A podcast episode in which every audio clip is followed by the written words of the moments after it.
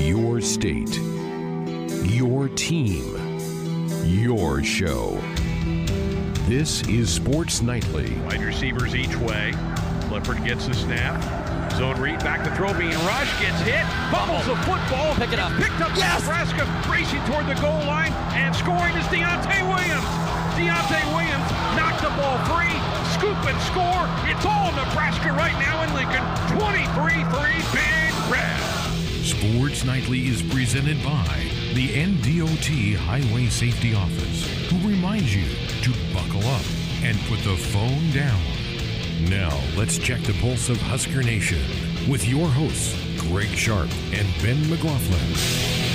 Here we are back for another night of Sports Nightly. Thank you so much for spending some of your evening with us here. It's your Hump Day edition of Sports Nightly as we're now on the downhill tread toward another weekend. I hope it warms up this weekend. Took the dog for a walk this afternoon, Ben.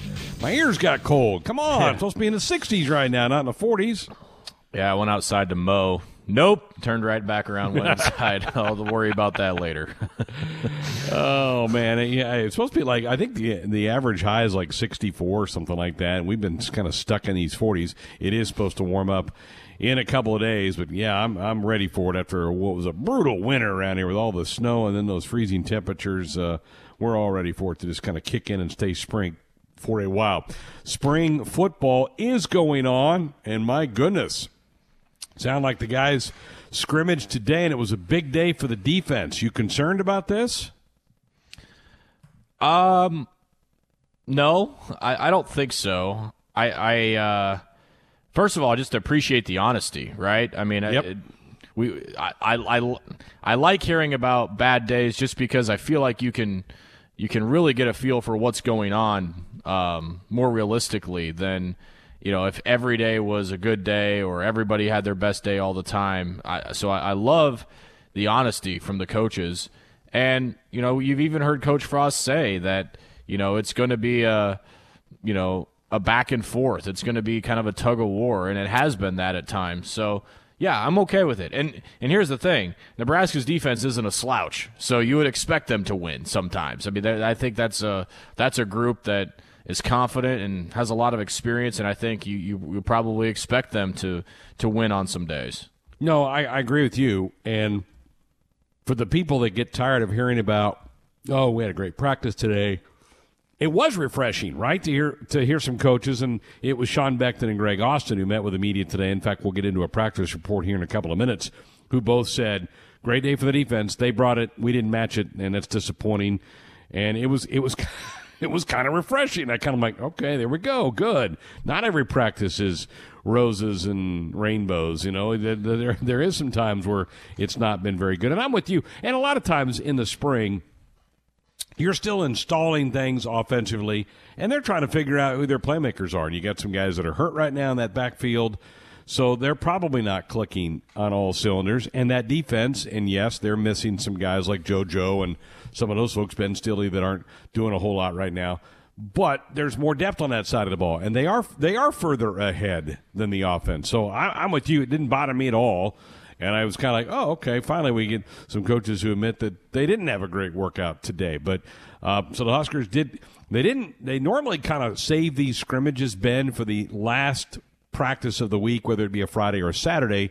But last Saturday was the open practice for the folks, so they didn't they didn't scrimmage. What what everybody saw, and you were there, was a practice where they did different stations and they do different drills and they do different things. It was not a 120 play scrimmage, so they saved that for today. Um, I, I, you know, if anybody went and would like to sound off on this, would love to hear from you at 531 546 86. If you went hoping to see more scrimmaging, you might have come away disappointed Saturday, right, Ben? Because there wasn't really much good on good. Maybe just a couple little stations where they do it for four or five plays.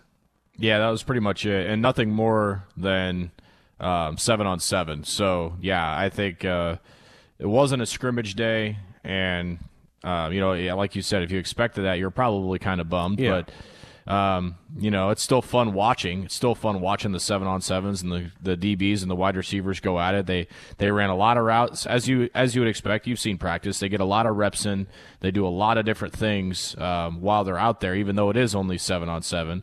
But it, it's just uh, it's great to see him working, and you know that to me, it didn't diminish the practice experience because um, it was just great to get eyes on, on players and and so you know save those scrimmages for another day and uh, sounded like that day was today and I'm sure there'll be more before they uh, hang it up for the spring. And for for the folks who went last week, you're probably coming back May 1st. You will see a scrimmage then. That that that'll be yes. the game on May the 1st. So uh, if you didn't, if you were disappointed, you, you you will see a lot more of what you probably wanted to see on May the 1st. And tickets still available for that.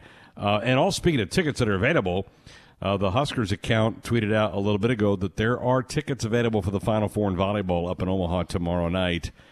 And I know folks are disappointed, and probably the want to go isn't that deep because the Huskers aren't there. But the city of Omaha, which bids to get these kind of events in probably need some folks to come through the doors to make it look good for what should be some great volleyball tomorrow night with particularly that Texas Wisconsin match which will be the second match of the night the first one will pit Washington uh, against Kentucky but it's still outstanding volleyball so if you if you if you love volleyball, if you have a youngster who's a big volleyball fan, there are tickets available for the Final Four up in Omaha tomorrow night. Might be a great chance to go watch some really high caliber uh, collegiate volleyball there. Uh, ben, it's that time of the week where more projections come out for the NCAA tournament for baseball. The Huskers s- squarely in. They're they're not they're not a bubble-ishish team. This team, with what they've done at 18 and six, they're solidly in. And, and right now, I think for the most part, they're a two seed. They, they're and with the regionals going to be rewarded awarded out here in a couple of weeks, and Nebraska can keep winning, they're going to have a chance to host this regional. I'd like to get away from Arkansas and Fayetteville, right? I mean, it looks like Arkansas is the one or the two seed, uh, and not that. I, I, and I love going to Fayetteville to watch college baseball games, but I'd maybe like to steer away from those guys a little bit. And I really don't want all the the Van Horn Will Bolt comparisons flying around that you know would happen if that happened. Yeah, right. I mean, that that's first of all, you're absolutely right. Nebraska is not a bubble team at the moment. I mean, they are firmly in, and uh, they're even starting to get some love in a couple of the polls. Not the big one of D1 baseball just yet, but um, I do feel like the uh, you know the buzz around Nebraska baseball around the country is finally starting to come. And I think we knew that if the team would just continue to play well and take care of their business, that that it would. But I'm with you. I mean, the, the, the comparisons and the, the questions about Will Bolt and uh, Dave Van Horn would get really old, and you you don't want to take away Will's first regional by burying that. And um, by the looks of it, I, I'm seeing no worse than three, no no more than four Big Ten teams. So the line that I set at the beginning of three and a half Big Ten teams is still, I think, dead on. I think that's exactly where uh, the chips are going to fall somewhere in that um, three to four range, depending on who separates themselves from the pack. But um, I think the hot team right now is is Iowa. Uh, Iowa and Michigan are the other two teams that, that I saw today. So look, looking at where the other Big Ten teams are, I think Iowa was projected to go to Knoxville, and I think Michigan maybe to go out to Eugene or someplace like that. Give me that over. Uh, give me the. And here's the other thing: How many times in a row we, are we going to make a regional and be matched up with the perennial number one overall yeah. overall seed? I'm just. Uh, I'm kind of I'm kind of ready to. I mean, we liked our regional a lot in in, in Oklahoma City. Don't get me wrong. There, I, that was a regional that I felt. I think you and I both felt Nebraska had a real chance to win that region.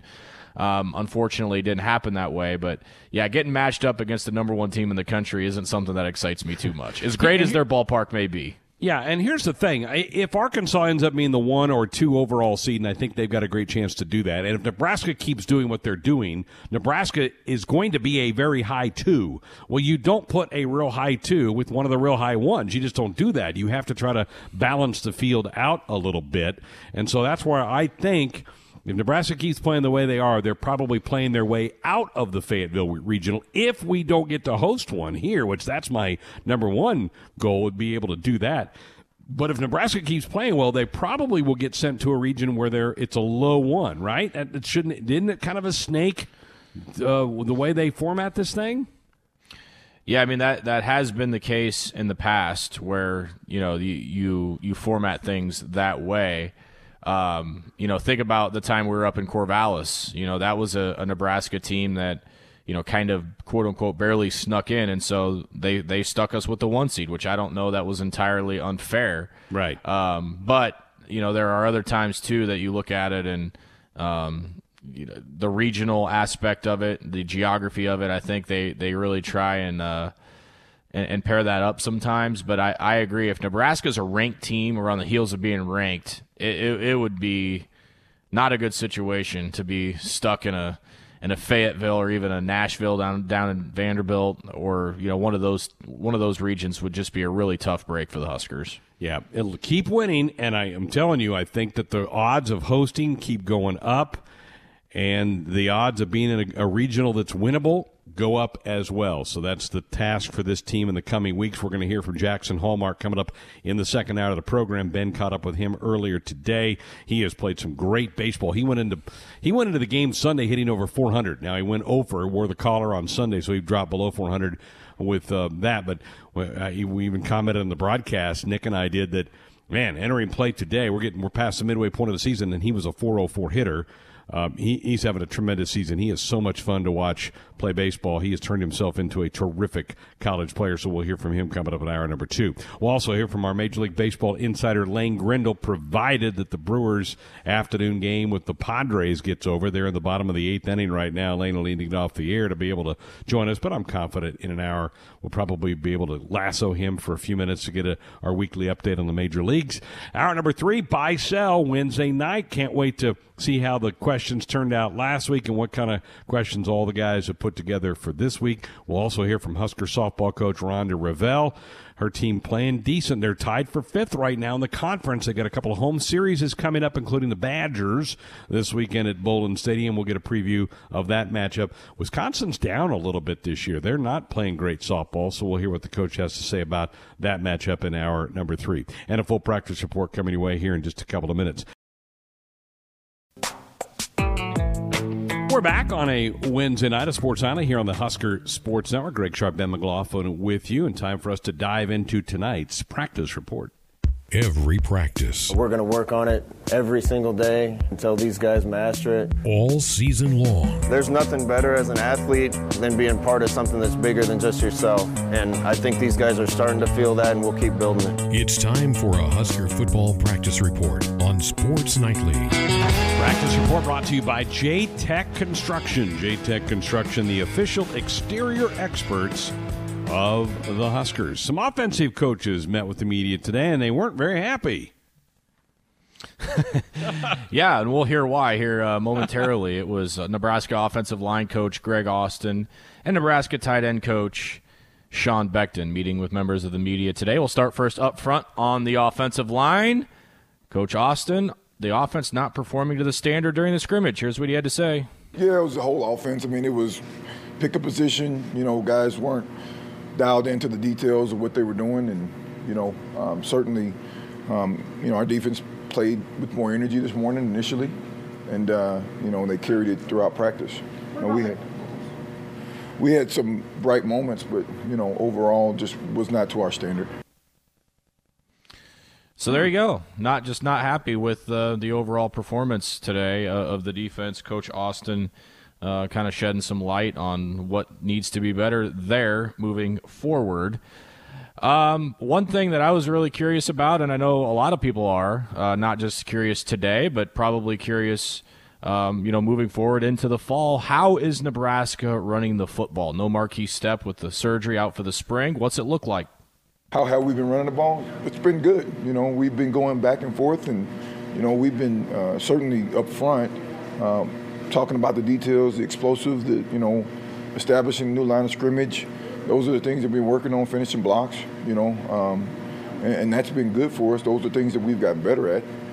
Um, but it's just again consistency. I'll be inter- interested to hear um, much closer in fall camp how this is going, but I think there's still a lot of the fundamentals and the basics being handed down right now in that regard. Right. Um, hard to get much consistency in the run game when a lot of the guys are standing on the sideline, right? Yes. I mean, that's that's the pro- yeah. that's part of the issue. He, he didn't mention that there, and he can't use that as an excuse. Next man up, right? You, whoever is good to go goes, but guys that I kind of feel like are going to be the top one, two, and three guys in some cases aren't out there right now. So that has to make it more difficult.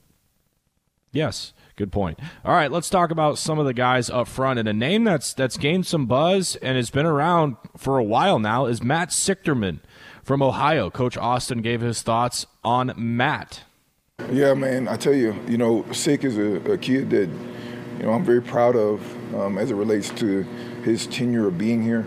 You know, he's uh, up until now, he's just been a kind of a backup, a quality backup, and you know, I didn't know what, his, what, what he was going to be coming in the spring. You know, and when I say I didn't know what he was going to be, I knew that we were going to give him a shot, and um, he's taken full advantage of it, and um, he's done a really good job. He's been consistent. Um, he's been a leader. He's been a vocal leader. He's been everything that we've ever asked him to be. Um, and he's been a pretty productive offensive lineman for us. So I'm pretty proud of him and um, looking forward to you know where he goes and what um, you know what he does with that position. Greg, this has potential to turn into a really neat story. If Matt Sichterman can find a way to get on the field and contribute to this group, um, you talk about a guy that came in pretty pretty highly thought of. He wasn't a, a Turner Corcoran or Bryce Benhart type level recruit. Uh, but he he came to Nebraska, and you know it, it, took him a long time to get to where he is right now. He waited it out. I don't think anybody anybody could have blamed him at all if he decided to transfer and go to another school because of playing time. You think about waiting till right now to even have a chance to play.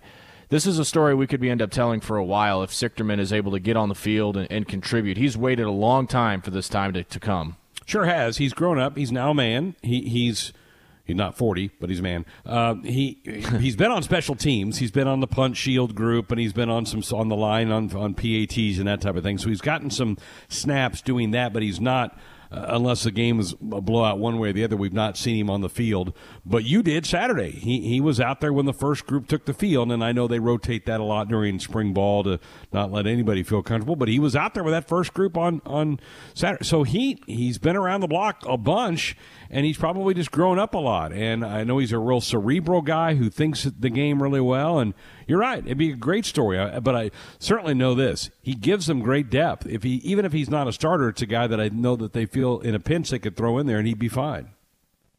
Yes, absolutely. So we'll keep an eye on Sichterman as camp rolls along and we get into the fall as well. So just something to pay attention to moving forward. Another guy that's on the other end, kind of a, a younger gun, is Brant Banks.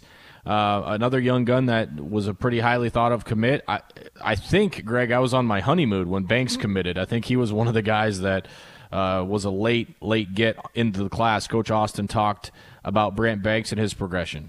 Uh, Brant Banks, uh, a, a, a, guy that's working guard and tackle, uh, is doing a good job developing. You know, um, biggest thing with Brant is he's such a long kid, getting him to stay in his hips. You know, uh, but um, every every single day you can see some progress from him, and um, you know he's a guy that's gonna he's a solid solid player uh, that we're looking to utilize in multiple positions this upcoming year. He's big. Thoughts on he? Brant Banks?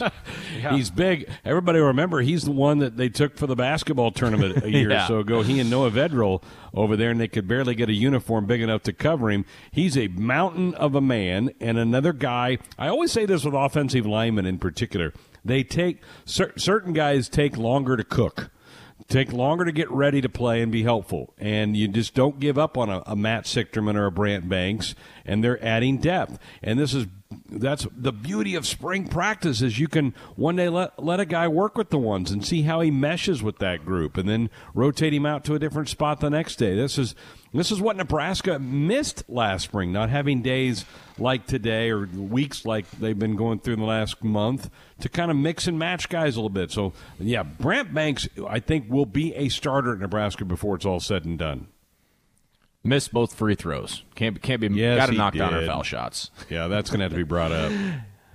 oh yeah. Um, okay, so we talk a little bit of individuals. What about the depth on the offensive line right now as it sits? Well, I mean, heck, you're talking about having five guys in 2018. We got nine guys now. You know, we got, got nine guys that can play. Uh, so, you know, there's competition. There's competition, you know, and, and I know that I don't know if somebody's going to ask about him, but Nouri is Nouri Nouili is a, a solid player, up and coming guy that's going to be. He's one of the countable guys. I think he's going to be one heck of a player. Uh, he's going to contribute this fall for us as well. So, a lot of names that are kind of thrown into this pot right now of guys that are going to help. And it again goes back to earlier what we say the old cliche competition makes everybody better. I have to imagine it gets pretty intense in those O line reps when you've got nine guys that are that are pushing for time and. Um, you know, you've got a departure of two guys in Matt Farniok and Brendan Jaimes that open two spots up. That I'm sure that gets people's juices flowing in terms of competing for spots. Okay, so talked a little bit about the depth and some of the guys. Does that present any challenges to Coach Austin? The challenge is puzzling it, but then also the challenge is um, making sure that the guys understand where their value is. You know, you got that many when they got that many guys that can play for you. You know, I mean, we we live in a world now where you know guys can transfer with free will, do whatever. I mean, you know, so you got to recruit them while they're here. You know, as you're coaching them. So you always have to make sure that you're being personable and, you know, doing things with them to make them feel valued. And, and that's the, the troubling thing. That's the tough thing, not the troubling thing. That's the tough thing about making sure that, that you can keep the guys, keep the guys intact, and you're developing your room, developing the culture of your room while you're doing it.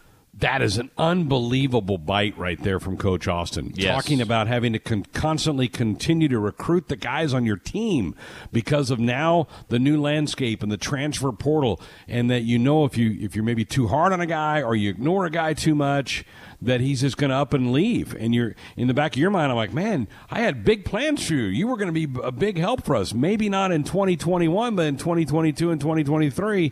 That there's so much in that that one comment there from Greg Austin. Wow, that was a great cut right there. That's the most impactful soundbite we've heard all all spring and maybe all year. I mean, I think it just kind of dips into the mind of where these coaches are and where where they need to be in terms of mindset from here on out. Uh, we'll finish up with Coach Austin on just on some development of some of the younger players. We talked about Brant Banks already. Where are they at in terms of progressing throughout the spring? Uh, yes and no. I mean, if a young guy's mature enough and he can take well to it, do it. Heck, I played my true freshman year here, so you know, and if I feel like a guy's ready and raring and go, raring and ready to go, now there's as we you know continue to develop this program you know, um, the young guys right now, you know, are going to be old heads, and we're bringing in these young guys, and you know, uh, we're going to get our program in a place where, you know, you got to be probably a second or third year player in order to see the field. You know, uh, that's when you have you know a lot of snaps under your belt, and that's when you can really produce some really good, tenured, seasoned offensive lines. Um, but nevertheless, if you're ready to go, heck, let's go, let's play you. They, they put that four game rule in there for a reason. You know, get your get your feet wet a little bit. you almost forget forget about the four game redshirt yeah, rule right? and everything that's that's going on uh, with the landscape of college football.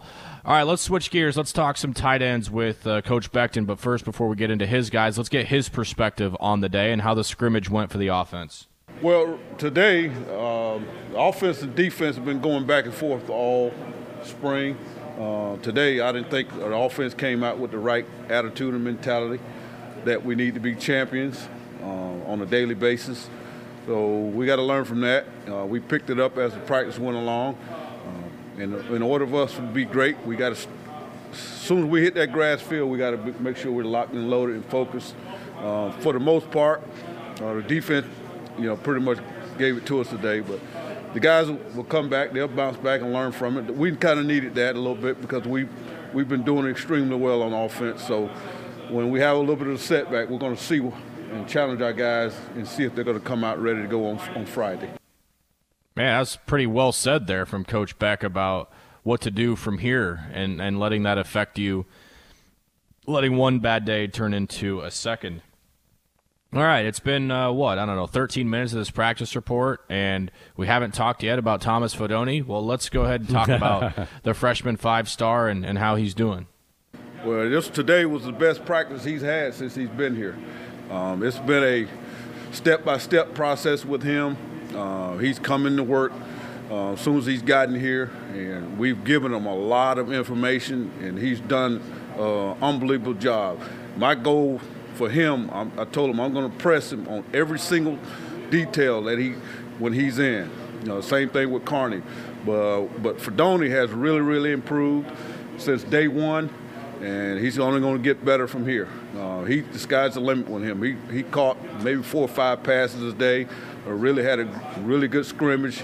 Uh, he's starting to understand the techniques and how to practice uh, on the college level. Um, and this is his best day by far. Um, so I'm really really proud of where he's come. Uh, we just got to keep pressing him to continue on. He's going to help this football team this year. So let the hype train thing, begin. Absolutely. And, and, to build on that, I think the thing that's impressed me most, and again, I've watched Thomas Fidone practice exactly one time, but just based on what we've been hearing from the coaches this spring, particularly Coach Beckton, um, the thing that I continue to be impressed with most about him is his mindset. Yeah, he didn't come in with a big head. I'm a five star. I'm a, the highest rated recruit guy we've had in how many years, and I'm just going to come here and own this place. It sounds like he's taken every single thing, every practice, every piece of coaching and critique in stride, and is really trying to improve as a football player. That is so important when you have a guy coming of that pedigree to have that work ethic and that want to get better. Love it. I love that comment and they were not overpraising him early in camp, but now it sounds like he's earned it. And why not give give him some crumbs, right? Tell him he's doing a good job. That's fantastic. This kid, the sky's the limit for this kid, talent wise. He is gonna. He's got a chance to be a terrific college football player and I think he will before he's done. Another guy who's developed into a really nice player for Nebraska and was one of the more effective parts to this offense is Austin Allen. He's done a lot already in his career. What is next for the Aurora product? The next step for him is I want him to be as physical as he can at the point of attack, attack blocking. Uh, he's got elite pass catching skills, route running ability, and he's displayed that all spring. Um, he's still not finishing blocks consistently, uh, and that's what we're going to continue to work on. Uh, he, he engages well, but his body's so long, sometimes it's just hard for him to con- continue to drive through contact. But we're working on that every single day with him. He's a really good football player, and mm-hmm. he's going to be a, a, big part to this offense. And I think we're talking about guys like Fidone, instrumental to helping guys like Fidone and Carnie and all of these young tight ends when they get here to say, hey, you know, this is what it takes to be great. This is how long it may take to be great. Don't expect it right away, but when it comes, it's going to come in bunches. And, you know, these are the ways that you can help our team win. Finally got in the end zone late last year, and I think that's going to be the icebreaker. I really do. I think that's going to flip the switch for Austin now to become a premier tight end in this conference. I do. I would agree. All right, let's finish it up here and kind of generalize it a little bit and go to uh, comments from Coach Frost and what Coach Frost emphasized to the team in their meeting. Well, Coach Frost, we had a team meeting. Coach Frost wanted those guys to understand, hey, we still got a lot of work to do. Uh, we had a little taste of the fans being in, in, the, in the stands last week, uh, so they got motivated from that. But Coach Frost made an emphasis in our team meeting. Hey, we fellas, we have a long way to go still. We got still opportunities. Sometimes you're trying to look at the carrot down the road on May 1st, but we still got a lot of work to get done. And, and uh, I know he's going to make that same point to him tomorrow in, uh, in the uh, team meeting. There you go. Comments from Sean Beckton, tight ends coach, and Nebraska offensive line coach Greg Austin with our practice report. Fantastic. Really like both those guys. Greg Austin might be my favorite guy to listen to. I, I think he's a straight shooter. He tells it like it is. I mean, I, I, I, get stuff out of him all the time. Uh, his first media session here in the spring is when he brought up the topic about we may not go quite as fast in practice. We may make sure we finish runs, finish blocks more than worried about getting up and running back and getting lined up for the next play. That was huge. And the comment he made about continuing to have to recruit the guys that are on the roster – that was gigantic. Good stuff right there. And Ben McLaughlin. Here we are. We're back for hour two of our Wednesday edition of Sports Nightly here on the Husker Sports Network. 531 546 86. The number if you want to be a part of the program tonight. We're going to talk ball this hour. Husker baseball with uh, Jaxon Hallmark making an appearance here on Sports Nightly in a couple of minutes, and we'll talk about the major leagues with our insider Lane Grindle.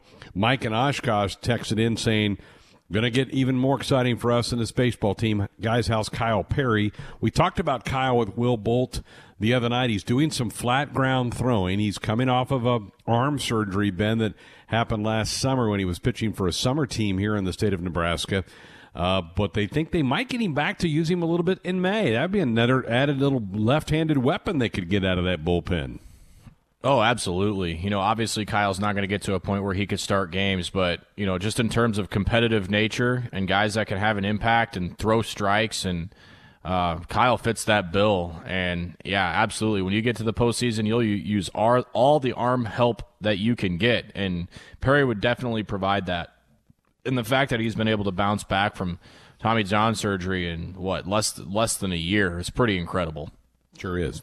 Well, one guy that we've seen on the mound a couple of times this year is Jaxon Hallmark, but he's mostly been patrolling center field for this team and just playing some tremendous baseball. And Ben, you had a chance to chat with Jaxon earlier today. I did, and Jaxon has been a, a huge part to this team uh, what, with what he's doing offensively. But um, you know, he's he's come a long way, and just started out by asking Jaxon. You know, this is four or five in a weeks in a row. We've talked to a baseball player and coming off a good weekend. So I just asked him the same question: what the mood of the team is heading to East Lansing. Uh, the boys are confident. There's uh, there's a buzz in the clubhouse. The, everybody's playing good right now, and we're just trying to keep it going. You've been a big part of this team for, for a long time now, and you know baseball is a game of, of ups and more importantly downs. How do you stay consistent? I mean, you you've been on teams that have been on roll. You've been on teams that have that have struggled. How how do you stay where this team is at through the longevity of a season?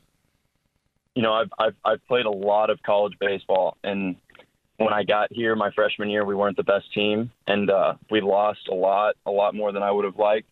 But uh, I learned in that season that the best way to deal with losing is to learn from it. And I think that's what a lot of these older guys bring to the table is like we've learned from our mistakes and we know how to limit those mistakes. And this team has a, a really good mix of young guys that are eager to learn and eager to play and older guys that are willing to teach. And I honestly think that's what's created the most consistency is us older guys have done a pretty good job of teaching these younger guys how to deal with failure and how to continue success when you have it. And these younger guys have just grabbed a hold of it and taken it. I mean, they're doing a fantastic job with it. And I think that's the the best way that we've been consistent throughout this year so far is we're not scared to fail. We're not playing not to lose. We're playing to win. Absolutely. And I, I, want to start there. I want to start with the older players. What type of, of message does it send when you've got a, a, a, transfer in Texas from Texas A&M and Logan Foster, who um, has had a couple hundred at bats in his college career, and he's not in the lineup every day. Mojo Hagge, who's been here for 47 years, not in the lineup every day. You've got older guys that are that are just as patient as the younger guys, and and how important is that? Number one. Uh, for the older guys to handle that the right way. But number two, you, you use the word teach to teach the younger players that sometimes you're not going to get your name lit, written on the lineup card every day, but you better stay ready. Well, what what's amazing is guys like Mojo and Foster. They they've played so much college baseball, and they're not playing right now. They're not playing as much as they would like. And if you saw them pregame, like right before the game started, you would have no idea that they weren't playing because they're smiling, they're flying around in BP, they're taking good BP, like they're taking care of their business. And like even without having to like tell a younger guy anything, that sends a message. Like they see that, like they feel that, and they feed off of that kind of energy. And I mean, like for the younger guys that aren't playing, the two that stick out the most to me are Tyler Palmer and Garrett Anglim. They've seen the way that Foster and Mojo go about their business, even when they're not playing, and they've adopted that. Palmer's taking out the outfielder stuff to him every inning. He's warming up the left fielder. Anglim is getting the stuff written on the board for grit plays. Like right when it happens before Bolt can even think about telling them to write it down. It's already written down. Like whatever their role is, they've like they've seen the older guys dominate their role, and they're dominating their role now too. It's it's it's impressive to watch. It's very special. It's cool to watch. The other part to this that obviously helps the mood and help makes it makes all of that easier when you're winning and, and you're putting it to teams and you're sweeping teams and you're getting to wear black on Sundays and that makes all of it easier. What what has the winning aspect brought to just the approach day to day and and and you know how to kind of reset every weekend? You know, winning's contagious and when you when you get a taste of winning, you you you don't want to lose. Like nobody ever wants to lose but like when you get a taste of winning, it's like, oh, I'm to do whatever I can to keep getting that taste.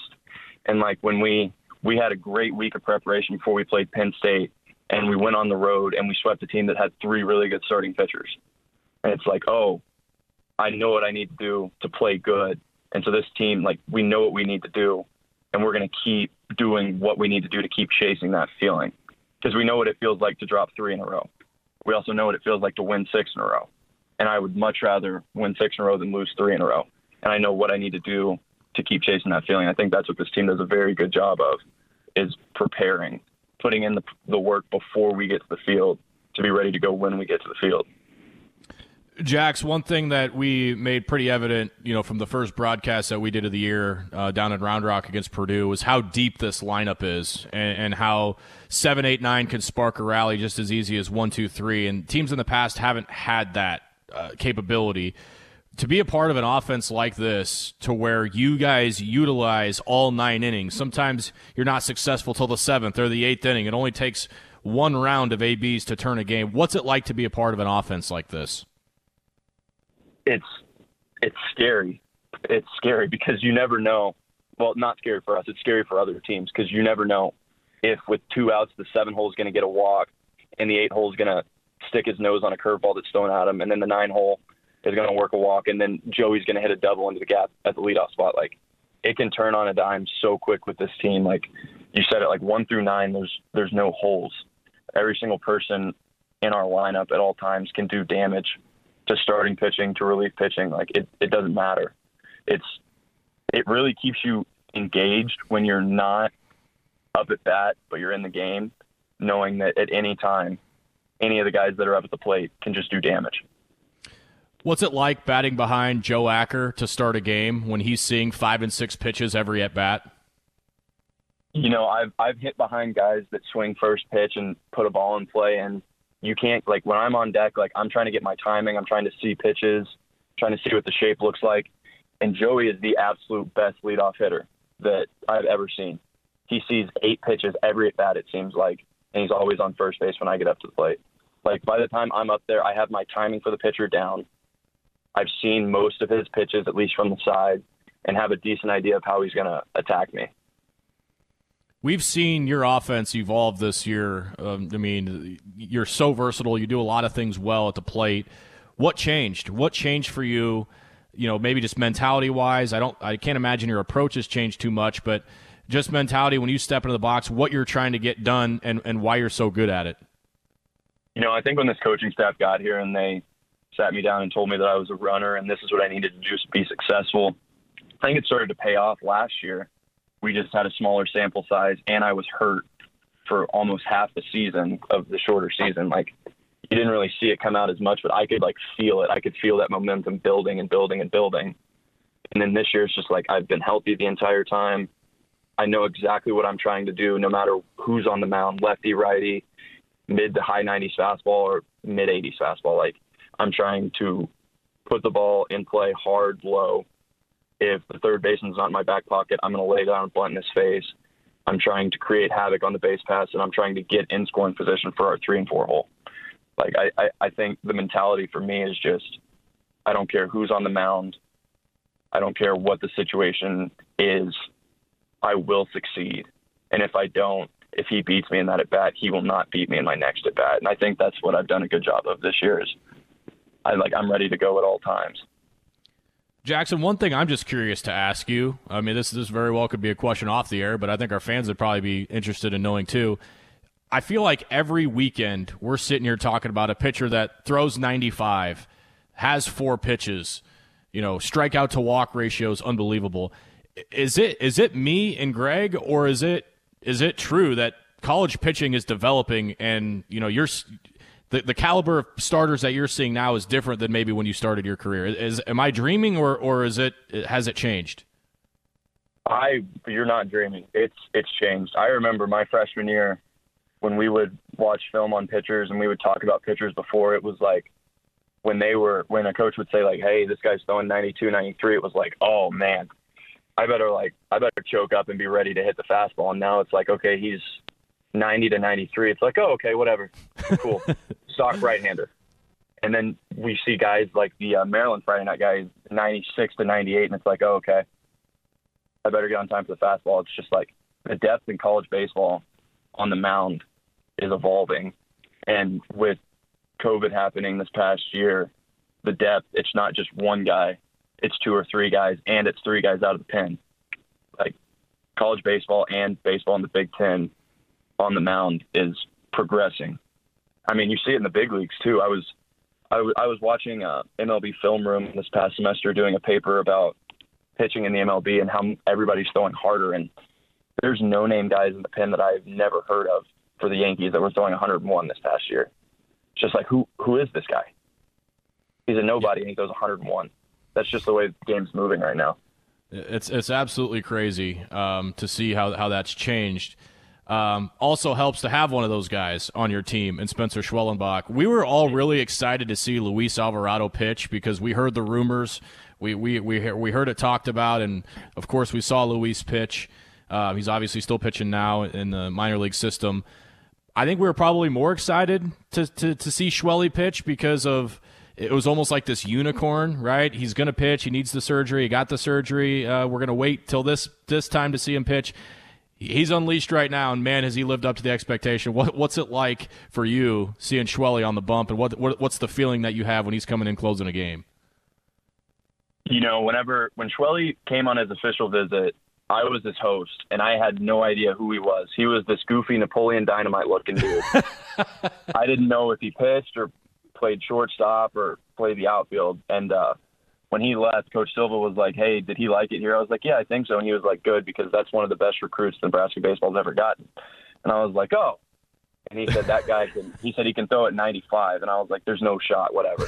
well, he gets here, he's got arm troubles. All he can do is play the infield and uh, I've I've seen him go about his business the last three years, building up the pitching, and seeing him get to throw live to hitters in game, it's it's special. Like I'm going to be able to tell my kids some sometime down the road that I got to play with that guy, and uh, the feeling in our dugout and on the field when Schwelly steps up on the mound, it's like, oh, let's go.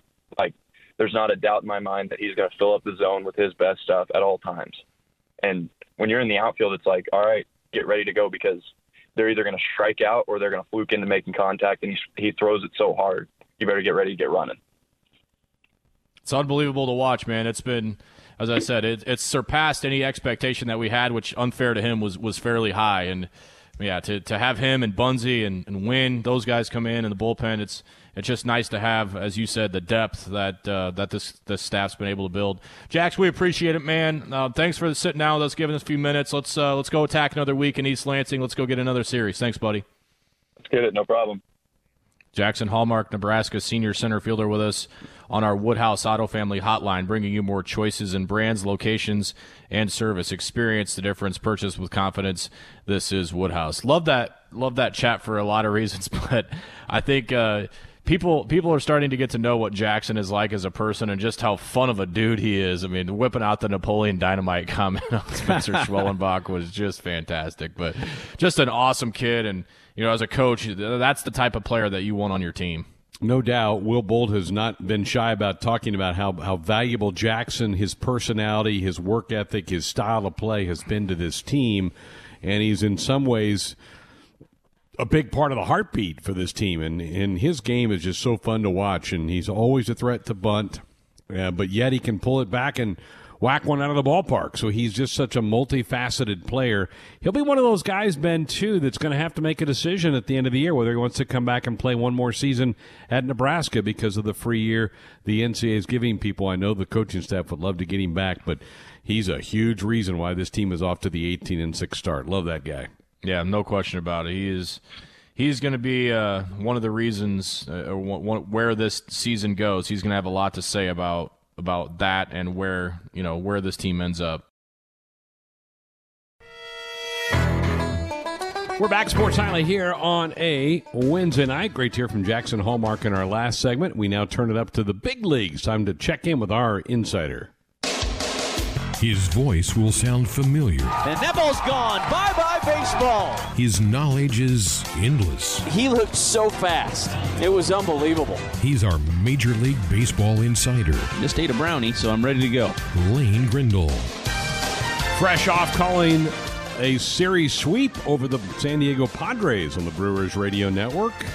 We didn't even give you much downtime. You probably just wrapped up your post-game show here a minute ago. I literally just got in my truck. I walked, you know, I did did the post-game show. I walked to the truck, and don't tell Fred Zwanacek, our good friend, because I'm actually driving while I'm doing this interview, but I'm doing it via hands-free. There but you it go. is in the snow. We're getting some major snow in Milwaukee. I don't know that it's Wow. going to accumulate. But I'm talking huge snowflakes, some of the biggest I've ever seen, which was ironic considering I called a game in San Diego today remotely. Go figure. Well, the that's a heck of a that's a heck of a sweep. Maybe maybe you don't agree, but I think San Diego's really good to go out there and sweep them on their ballpark. That's pretty impressive for the crew. yeah, San Diego's really good. That's a great sweep for the Brewers, and I think it was kind of a message to the rest of baseball. Uh, a lot of people have kind of fallen into the trap of Padres and Dodgers in the National League, and then everybody else. And I think uh, the Brewers said, "Not so fast. We have the best pitching in baseball right now, and as long as that continues." Uh, we're going to have a major say in what happens in the National League. The Brewers are playing really well, and they're doing it without Christian Yelich. He's on the injured list. Without Lorenzo Cain, he's on the injured list. Without Kolten Wong, he's on the injured list. And they're doing it anyway. And by the way, the, the reigning National League reliever of the year and National League rookie of the year in Devin Williams is still kind of getting himself right because he got a late start to the season at the end of spring training, so he's not even pitching in high leverage situations yet. So this team still has a, a lot of room to grow. There's a high ceiling for this team, and they're playing great baseball right now.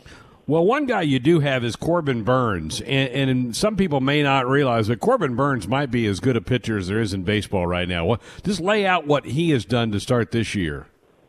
Well, it's historic. He has uh, struck out 40 batters in his first four starts without issuing a walk. The, the most any starting pitcher had ever done to start a season before that was Adam Wainwright in 2013 when he struck out 35 in a row without issuing a walk.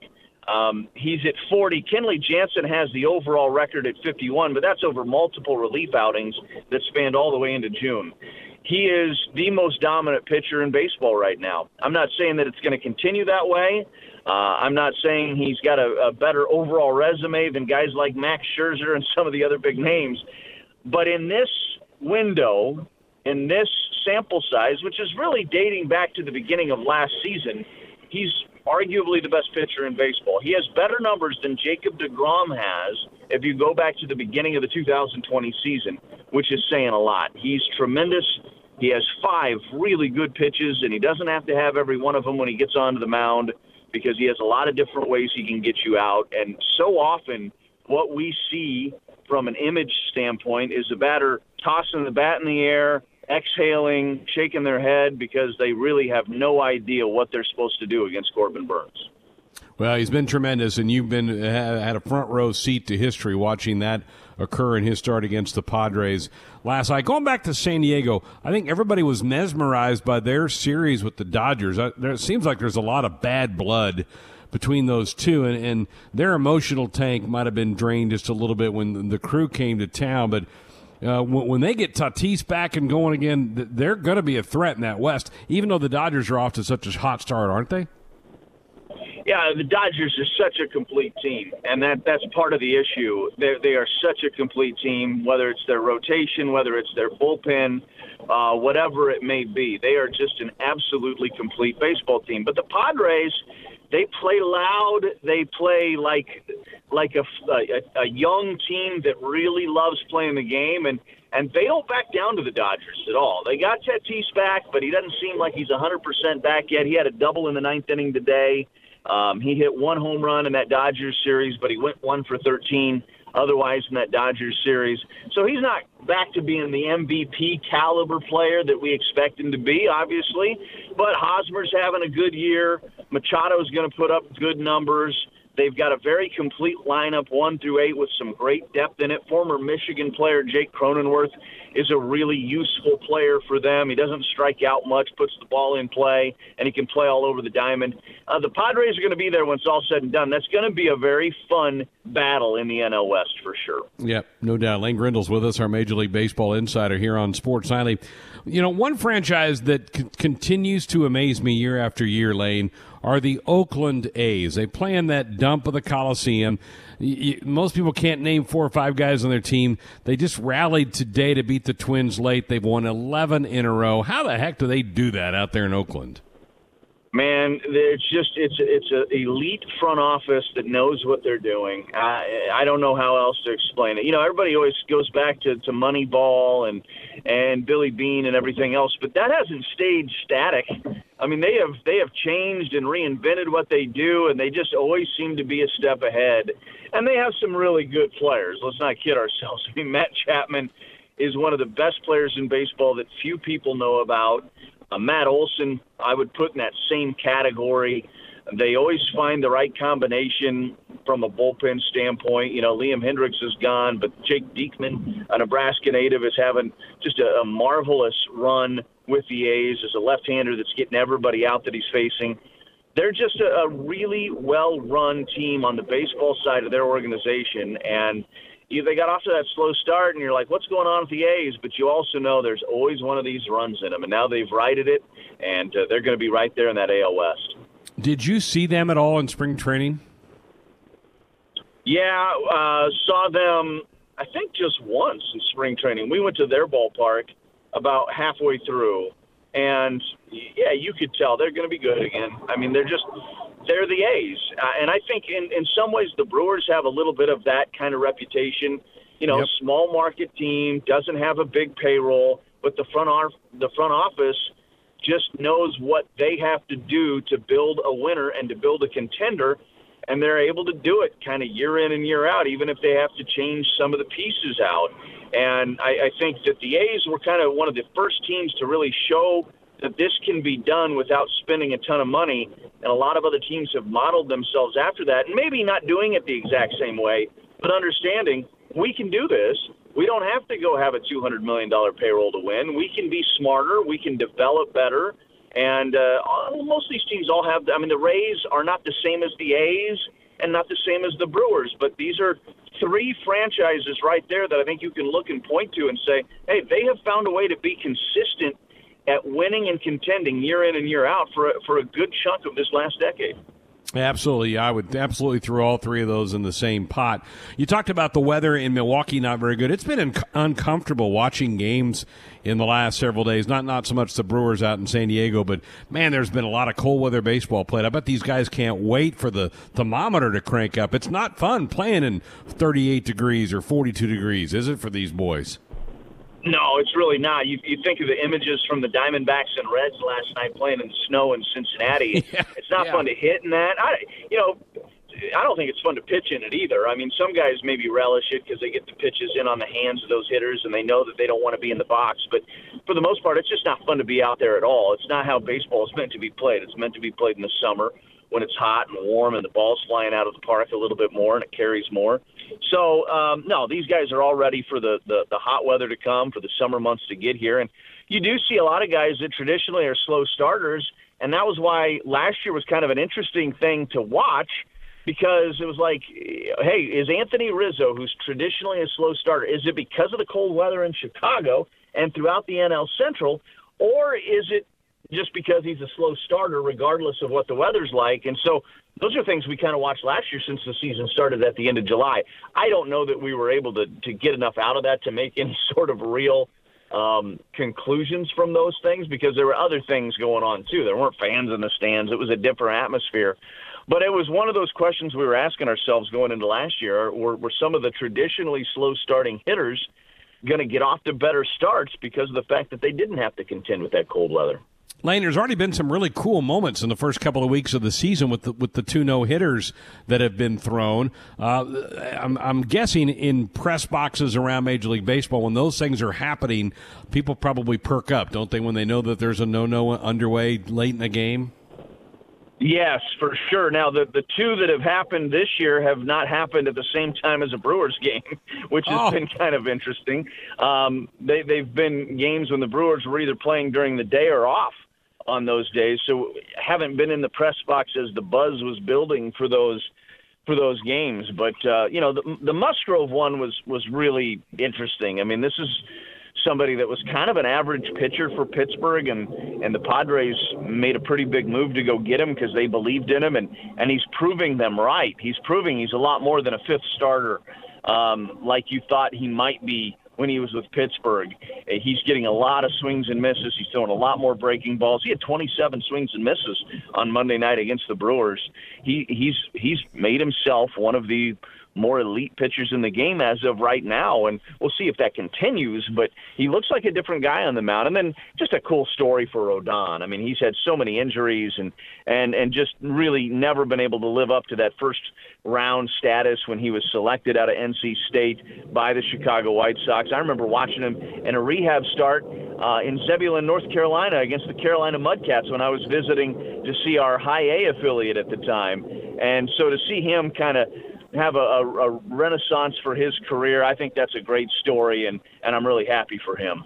Yeah, that's cool. All right, uh, done with the Brewer, uh, done with the Padres. What's up for the crew next? Uh, flying to Chicago and three with the Cubs. It'll be the third series already with Chicago to start this year. So they'll have nine of their 19 out of the way in the month of Wow. April against the Chicago Cubs. And then a homestand with the Marlins and Dodgers coming to town. So that'll provide some interest as well. No doubt. All right, appreciate it. Drive carefully in that snow, and we'll talk next week. Absolutely. Thanks, Greg.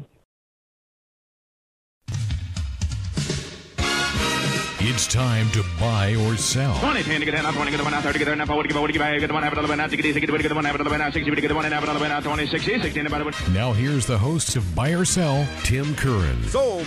And Austin Orman. Welcome back in, folks. One and all for another very special edition of Buy Set. Well, I don't really know if there's anything special about it other than that I had a Sure decent week. I had a decent week. Austin actually had a pretty good week, unfortunately. He's probably going to try and rub He it in. needed it. Yeah. I needed it big time. Yeah, there you go. There you go. Well, without much further ado, we'll just go ahead and jump right into the new answers from last week. Uh, starting with Ben's Big Ten V-ball question, this one from March 31st. Buyer saw that at least five Big Ten volleyball teams would make the Sweet 16 in the NCAA tournament. The answer ended up being a buy, as all six Big Ten teams that were in the tournament made the Sweet 16. Everyone got that right except for me who sold it. I was not big on the Big Ten, and well, it came back to bite me. Timmy. I know. I know Kevin Warren right now is shaking his head in disapproval as I doubted his beloved conference, but here we are. Oh well. Volley, volleyball performed much better than the men's basketball teams did in the tournament. Correct. Correct. That, although that was not a hard mark to place, unless you were Michigan. But True. uh, Very true. True enough. All right, from volleyball to Major League Baseball, a Josh question from March 31st. He asked us, buy or sell that the first team to 10 wins in Major League Baseball comes from the American League? The answer, a sell. It was the Dodgers one week ago tonight. They were the first one there. The first American League team was Boston three days later. Four of us correct. Greg and Ben, you two are correct with a sell. Brett and myself also correct. Josh and Tim bought it. They both picked the Yankees, who are very much not close to 10 wins mm. right now. and Greg, you and I both called our shot with the Dodgers, so bonus points for the two of us. Way to go, boys. ding, ding, Look ding, at ding, us. ding. I don't remember agreeing to bonus points, but I'll allow it. I'll Well, allow it. Josh is Well, you just did. You just did. Okay, You well, just, you just agreed. just trampled over the uh, rules committee. Oh well, it is what it is. uh, moving on to uh, let's actually use Austin's question, a Husker volleyball one from April seventh. Buyers sell the Husker volleyball plays at least eight sets in the NCAA tournament. Well, that answer was a buy. They played ten, so just a little bit over eight. Austin, myself, and Greg, Ben, and Josh all got it right with the buy. Just Brett Whitty doubting Big Red with the sell. Brett, I mean, I think he deserves that get ding there. I mean, you doubt the Big Red. Uh, you deserve to get a black mark against your name. So We almost had a yay team except for Brett. yeah, happens. Although I wouldn't be surprised if that was uh, Brett getting hit by the old auto selection uh, thing. I don't know if how diligent Brett has been in filling out his buy sells. I actually have uh, been very good the past couple weeks filling out my answers. So just uh, wanted to get Good that out you, there buddy. for the record. After I w- after my name was disparaged on this very program, I, I just wanted to get that out there. So so there you have it. Three questions in, the self compliments are flowing. Someone's Yeah, got they someone's got to do it. Someone's got to pat themselves on the back. You know. All right, well, here's a Tim question from two weeks ago. Tim asked, buy or sell that Shohei Ohtani of the Los Angeles Angels strikes out at least five batters and gives up less than three runs in his next start? The answer was a buy. Showtime, seven Ks, no runs allowed Wow. against the putrid Rangers. So four of us correct. Ben, you and I correct. Brett and Tim also correct. Greg, you were with Josh and selling. Yeah. So the crazy. Wasn't a So let me let me. uh, Was this the start that he just made, or the one before that? Because Last was it the night. one with six walks? Uh, well, just uh, well, according, I guess we'll have to check with Josh because I want to say last night. I wa- yeah okay. If it was last night's start, he struck out seven but walked six, and he and he he had the bases loaded in the first inning and was able to get back to back strikeouts to get out of a jam. Well, there you go.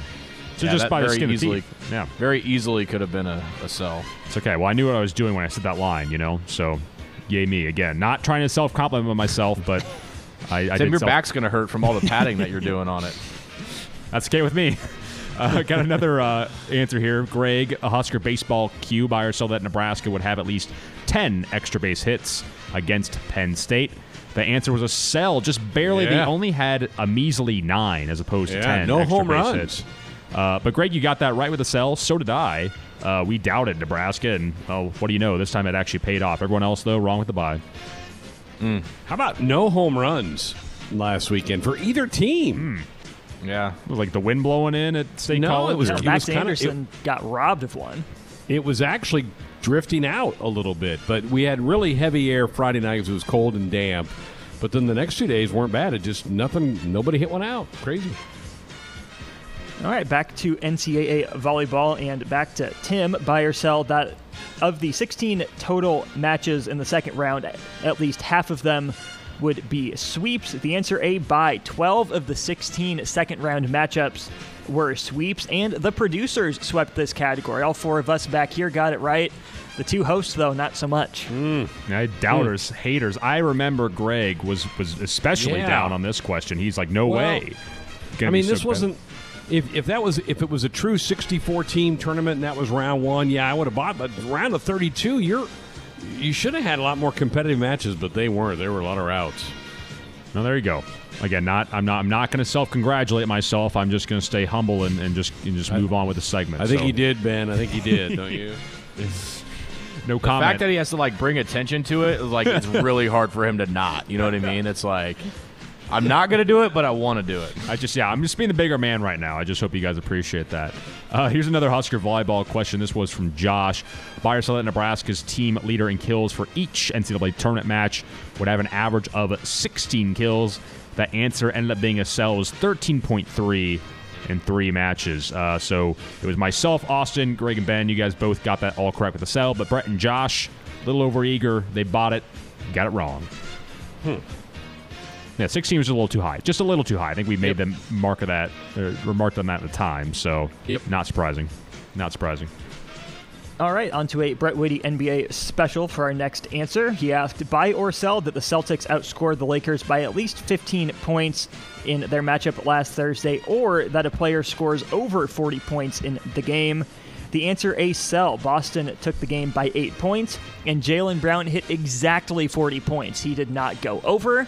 So because it's a push, it is a sell, and we get a yay team. Everyone sold it. Yay, 18. I think I think I said Jaylen Brown would be the one. You'll have we'll have to go back and listen to it, but I'm pretty sure if, if anybody do it, it's going to be Jaylen Brown.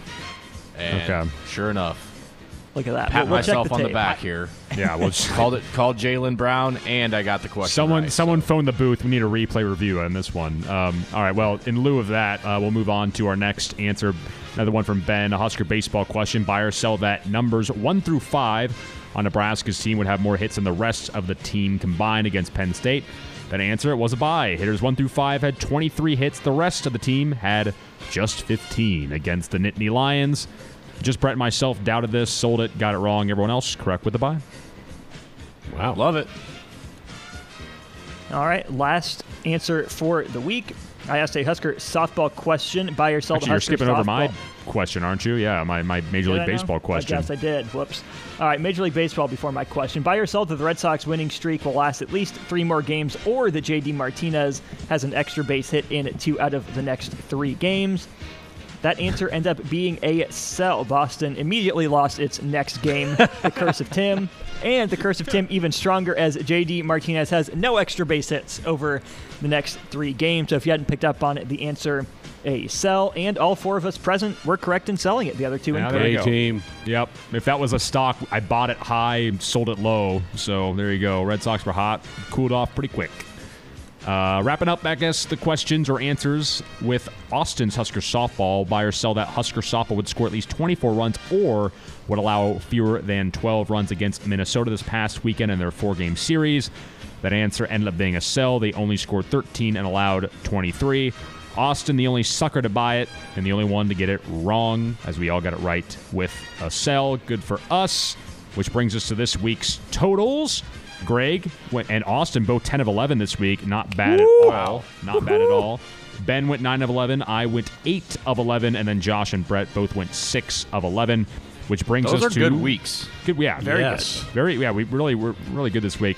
Uh, in first place, Ben McLaughlin, 52 of 82 on the season. In second place, a tie with Greg and myself, both at 49 of 82. And then in a uh, distant third, you have uh, Josh at 48 of 82. And then Austin, 44 of 82, and, and Brett bringing up the rear here at 43 of 82. So some some room to make up for Mr. Woody. But uh, One good week out of the cellar. yeah, yeah, Yeah. There you have it. There you have it. Good for you. And Ben's got a You're on the three climb, Austin. question No. lead. Yeah, Man. it's, he's yeah he's he's uh you know pacing us I go right now. I go ten of eleven and I pick up like one. Good gosh. Tie with me 52 still. of 82 is a pretty dang good percentage. Yeah. Uh, 63.4 percent. remember when we were to be precise. we were happy just getting over 50 one, Right. one season. Yeah, this is true. This is true. Which brings us to this week's question, starting with uh, with uh, Mr. Greg Sharpe. Also stand by. All right. Uh, where's my question? Here it is. Okay. Uh, Husker baseball is my question. Buy or sell the Nebraska hits four or more home runs this week against Sparty. And remember, I just said they didn't hit any last week. Um, but I'm going to buy this. I, I think the bats are going to heat up a little bit. I think this ballpark it'll carry out of there a little. So I think they're going to get four or more this week. I'll buy it. Yeah, I do think they're due to bop a few. I'm going to buy it also. I'm going to sell this not because I'm pessimistic on the runs Nebraska's offense can generate, but just because I don't think we're going to get to four. I think we get to three, so I'm going to sell it. I'll buy it. Weather seems like it should be good enough for it. So sure, give me give me the long balls.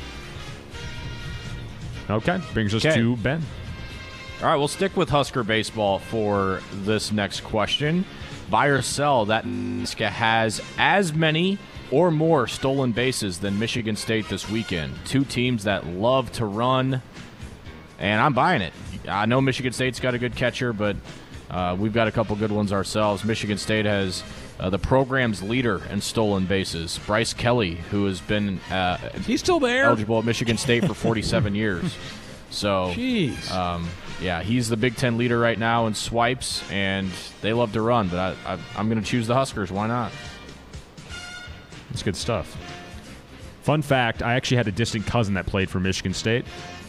Now no longer does. That was a fun fact. I just wanted to throw that out there. Probably not so much fun for everyone else, but uh, I'm going to buy this because I think Nebraska's been aggressive on the base path this year, and uh, yeah, um, I'm I'm confident in the Big Red. Bye. Uh, do I get a chance to call Coach Harvell before and make sure he knows they have to get running? Because if so, it's an easy buy. But even so, I think I'll still buy it. Give me the big red, swipe in the bags. Nebraska does a good job of holding runners with their pitching staff. And I think Nebraska's going to have more opportunities to run. So I'll buy it. There you go. We all bought it. Uh, I got an NBA question. You know, everyone knows I'm an avid NBA guy. Uh, buy or sell that the Warriors' Steph Curry will have at least one more game this season where he makes at least 10 three pointers. Now, not a whole lot of games left, but I'm buying. I'm buying it. Steph's hot. He's gonna he's gonna make it rain from, from three point land. A regular season game, correct? Well, I guess we could extend the the post playoffs. because they're It just says this won't- season. It doesn't say regular season in the question. yeah, just this Are season. they going to so- make the playoffs? They'll make the play-in tournament at least. So I'll- we'll extend the postseason. I'll, I'll, I'll make a note because I, I think I said this season that includes postseason. So I'll just make a note includes postseason. So there you go. Yeah, Steph You're started buying a it, little. Tim? I'm buying it. Yep. Steph started a little cold tonight, two of ten and 0 of six Don't tell him that. from the floor in the first half, but just a bump in the road. I think he does it a couple more times. I wouldn't be surprised. Easy buy for me. Pretty sure don't he's cooked 28 in the fourth quarter the other night. Yeah, Yeah. yeah, He just needs one good quarter. I don't know that it's an easy buy, but I'll buy it. Don't love it, but I'll buy it. I'm selling it. He's he's done it six times this year, and I think the percentages are that he probably doesn't get there again. And there were Yeah. times where he was getting triple teamed tonight a little bit, so uh, that's a sell for me. All right, from the hardwood to the diamond for my question. Buy or sell that at least two teams with negative run differentials lead their division at the end of play next Tuesday. And for reference, as we look at division leaders with negative run differentials, we have your Kansas City Royals, still in first place of the division, seven runs under. The A's and Mariners within a half a game of each other in the AL West, minus two and minus three, respectively. National League East, the Mets are two games or two runs under with a one game lead on the Phillies, who are six runs negative. negative, and those are your bets because Milwaukee and Los Angeles are both at least plus 20, as is Boston. So How many? Two of them? we need two of them. Right now we have four, and I'm going to sell it. It can still I be the same one- teams, but if their run differential is positive, it'd be a sell. The NL East is maybe your best bet, I think, because the A's are red hot. I think they're probably going to go above it in the next few days. So I think there's one, but not two. So I sell as well. Yeah, I'm selling. Yeah, I'm selling as well. I didn't even want to think through this question. There's too much moving, too many moving parts. sell, sell. Uh, that brings us to a Josh Q. Got a college volleyball one for us. Buy or sell that Wisconsin wins the national championship, and neither of their matches goes to five sets. Josh bought it. I'm going to buy it as well. I think Wisconsin are just that good, and I think I might see a four setter in there, but uh, not a five setter. Uh, which remember only go to 15. Uh, so I'm going to buy this. It just got pushed to five by the Gators. I am selling the and. That a boy, Austin. You've learned well. I'm learning. It's a sell. I, I'll tell you what, guys. I think Texas might get him tomorrow night. Hmm. And I could see that. I could see it. No, I'm buying it. You're buying it, huh? John Baylor said this Wisconsin team would give Brazil all they could handle, so He did say that. I'm buying it. Good deal. All right, we move from volleyball to what Brett is titling world football, geez. but which I Oh, assume geez. means soccer for those of us who don't World like to be football. pretentious. Oh, Uh. Brett's question: Buy or sell that at least two of the four Big Six teams playing this weekend in the Premier League either lose or draw their match. And Tim, I don't know what constitutes a Big Six, so who are we Well, looking I, at here? you know, I don't even, I don't even know what constitutes the Big Six. I think that's kind of changed over the years. Like I don't like. Is Manchester City considered a Big Six team? I guess, I guess now they the are. based on the wording of the question, my guess is that it's Arsenal, Liverpool, Chelsea, and Manchester United are That makes the sense. four remaining. Would be my guess. and Tottenham, I guess. So do four of them either lose or draw? Two, two of the four. Two Yeah. of the four lose or draw. Brett is buying it. Uh, don't know what that Uh. means for me, but sure, I'll I'll I'll, I'll buy two. Like, I'm gonna- or draws. I'm gonna sell just because, yeah, I think I need like a hieroglyphics to like try and decipher what Brett means by the Big Six. Um, no, I think I know. I, it, it, it should be Arsenal, Liverpool, I believe Chelsea, Man, Man U, and Tottenham. That would make sense. Um, yeah, so Arsenal's playing Everton, Liverpool's playing Newcastle, Chelsea's playing West Ham. United's playing Leeds, Tottenham, Man City. Uh, I mean, it's. It, I mean, this is the point of the season where everything's winded down anyway. Sometimes you see a lot of reserve guys play, so it's kind of hard to gauge just on strength of squad alone. So I, I'm just going to sell it and call it good. I don't have a good read on this question. Flip a coin for me. I, I guess by. I don't know about you guys. I I, I was extensive in the West Ham playbook today and, and watching their so? movement, Uh-huh. their formations, and you know, like their flow. Like I think it's a good matchup for them against Chelsea. Um, Leeds, you got to imagine they got some leader team just based on the name. But do they have some I heard with their Everton. leaders? I, I heard Everton's trash this That's year. that's low Um, blow. They're just doing okay. they beat Liverpool this year, so that's good. Also, And you know Ben, you know Newcastle's g- you would know it's pronounced West Am. You don't pronounce the H. You fake soccer hooligan. I don't pretend to be anything, so I don't think I'm, I'm fake at all. You know, Newcastle's defense is, is legit. So, um, Of course, of course. give me uh, based on all that. I- Um, missing in my head here, Greg. You you He bought it. it. I'll sell it There we go. Look at that. based on that logic that I just threw out there. That was about as airtight of logic as like an astrology, but I, I like it. Which uh, which brings us back to Greg for Husker softball Q. Yep. All right. Buy or sell that Nebraska gets more home runs than Wisconsin this weekend. We're going to hear from Rhonda Revelle here in a couple of minutes. Just for context, Nebraska on the season has hit 20 home runs, Wisconsin 16. So they've hit more. I'll buy it. Wisconsin's pitching's pretty good, though. I'm gonna One yeah. of the- one of the better ERAs. For that reason, I think I'm gonna sell. But Hater. I can see it going. Both, I can see it going both ways. I uh, I'm about to interview the head softball coach, so I'd look pretty silly if I. Uh, yeah, sure. Give me give me the long balls again. I'll buy it too. And there we go. Back to Ben. Okay, here we go. Major League Baseball question. Buy or sell that Milwaukee Brewers starting pitcher Corbin Burnes strikes out at least 50 batters before issuing his first walk of the season. He has 40 strikeouts to zero walks on the year right now. Already a Major League Baseball record. Just absolutely ridiculous what he's doing right now. That being said, I think it's probably in a little bit, and I'm going to sell it. I think he walks his first guy before he gets 10 more Ks. Okay.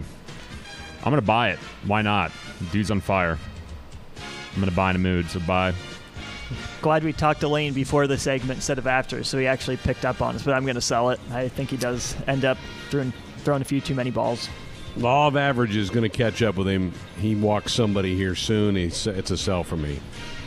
Okay. All right. I've got a spring game question for you guys. Buy or sell that Thomas Fidone is the leading receiver at tight end in terms of receiving yards in the spring game, or Jaquez Yant scores the first rushing tutty of the game. I'm gonna buy it. I think both are gonna happen. So there we there we go. Buy. Bold. I'm going the opposite way. I will sell this one. Yeah, uh, I don't. I don't know that Yant. I don't think Yant scores the first touchdown, but Fidone or First Austin rushing Allen. least, but uh, I'm going to sell it. I think. I think Austin Allen probably has more receiving yards. Yeah, I'm going to take my profits here and sell as well. fair. All right, Tim, kind of copying my homework as I have a spring game question as well. uh, buy or sell that a walk-on leads Nebraska in rushing yards, receiving yards, yards, or tackles in the spring game. I think we'll have some close calls, but I'm going to sell it. Yeah, I'm selling that too. Sorry, Rushing. Scully's only. Receiving, no tackles. Actually, tackles could be the closest one, but I'll sell it. The the logic here was the scholarship running backs being injured. Yep. No, that's true. emphasis. Yep. Hmm. Oh, Ben. little Just, that little nugget there from Austin has me kind of rethinking things. And we're not real sure of the format either, or how the teams are going to be split up. I'm going to sell it, but I don't feel good about it. Okay, and that brings us to the end of another storied week of buy sell. Fantastic, man! What a week. Ten of eleven. I'm really happy with that. Welcome back, Sports Nightly, here on the Husker Sports Network. Just about 20 minutes left in our program here tonight. on a Wednesday. Thanks to everybody for staying with us through the night, and happy to welcome into the program now head coach of Nebraska softball, our good friend, head coach Rhonda Revelle. Coach, first of all, thanks again for joining us. I know you know you play a tough team in Minnesota, really, really good team, good program. How has your team kind of responded since uh, since the series with the Gophs, and how are they feeling entering another series with Wisconsin?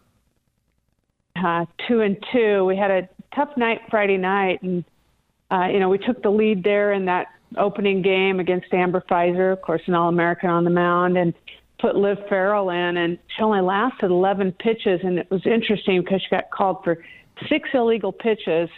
Never been called for illegal pitches. Wasn't called for illegal pitches the rest of the weekend.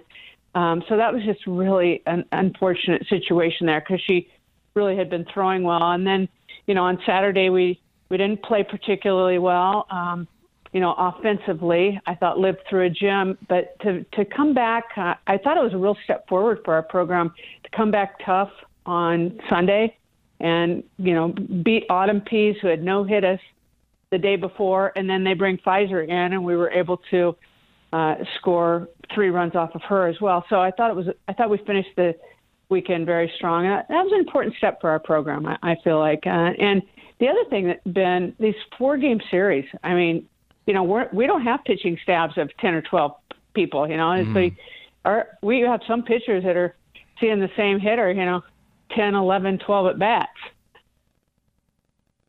I, I wanted to start there because that, that, that is probably the biggest change for you, I, I would imagine, is uh, just how that changes, and that affects more than just – um, you know the, the the amount of at bats and the amount of data that your opponents have, but the wear and tear on, on your on your pitchers' bodies. Just how how different has it been uh, for Coach Sippel and those girls in the circle? Yeah, it's it's been um, you know I don't I don't know that any school has it figured out. In fact, every coach that I talked to said this is really rigorous and really challenging. Especially there are a lot of teams that are you know have two pitchers that are doing the bulk of the work and you know, we have Courtney Wallace and Liv Ferrell, who of course have collegiate innings, but beyond that, you know, we've got we've got young arms, and so they're getting spot work, but it's like baptism by fire, throwing them right into a very competitive league. No question about it. And you know, as you said, sometimes those are hard lessons to learn, and you know, handling that mentally can be a chore for any sport, let alone a ball bat sport that's designed for you to fail. One of your players that really hasn't dealt with much failure, and it's a player that I remember you highlighted for us when we talked to you before you went down to Florida, and that's Billie Andrews. She's raked in a couple freshman of the week honors, more than a couple. What have you liked about her approach to the game, coach, and being able to succeed at such a young age? Well, first of all, um, she just has really high expectations uh, for herself and her ability to step on the field and perform. Now, with that, Ben comes, you know, I, I think a lot of times when they're freshmen and they're maybe have hit 500 in high school and now they're hitting 340, they almost see that as failure. And, and Billie sometimes falls victim to her own high expectations, but it's also the thing that keeps her achieving at such a high level. So, you know, just she reminds me a lot of Alicia Armstrong that way. You probably remember that name. Oh um, yeah. Because because Alicia Alicia would talk to our hitting coach Diane Miller and say, "What do you mean I can't hit 600? What why isn't that realistic?"